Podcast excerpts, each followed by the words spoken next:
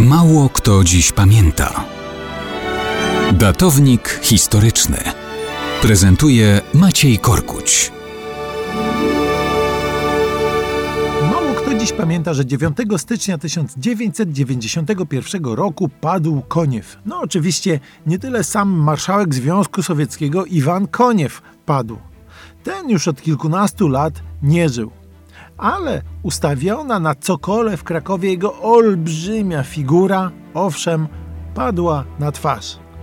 Długo tam nie postała. Cały obiekt wybudowano za czasów Jaruzelskiego, dopiero w 1987 roku.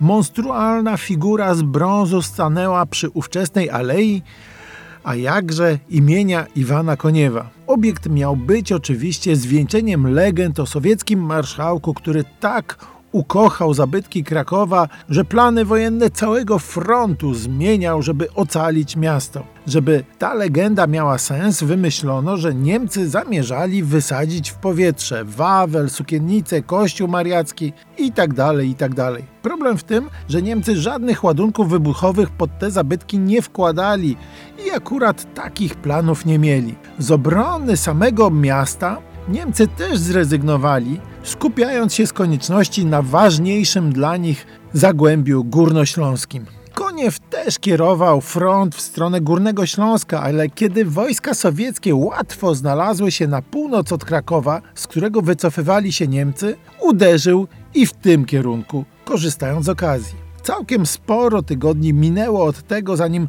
wymyślono po wejściu Sowietów do Krakowa opowieść o ocaleniu miasta. Była potrzebna, bo pamiętano świeżo, jak Stalin pozwolił na zrównanie Warszawy z ziemią. Wciskana przez kilka dekad legenda w końcu zaczęła żyć własnym życiem. Niektórzy nawet w nią uwierzyli i do dzisiaj wierzą. W rzeczywistości Koniew był po prostu wykonawcą poleceń Moskwy. W krakowskiej prasie w 90 roku opublikowano m.in. tekst o tym, że zaledwie kilka miesięcy wcześniej właśnie pod bokiem sztabu Koniewa Sowieci systemowo mordowali żołnierzy Armii Krajowej w Lesie Turzańskim pod Rzeszowem jesienią 1944 roku. Po upadku komunizmu dopiero przebijała się świadomość, że ten sam Koniew dowodził stłumieniem powstania w Budapeszcie w 1956 roku. No i stało się. 9 stycznia 1991 roku, przynajmniej w Krakowie, Koniew padł na twarz.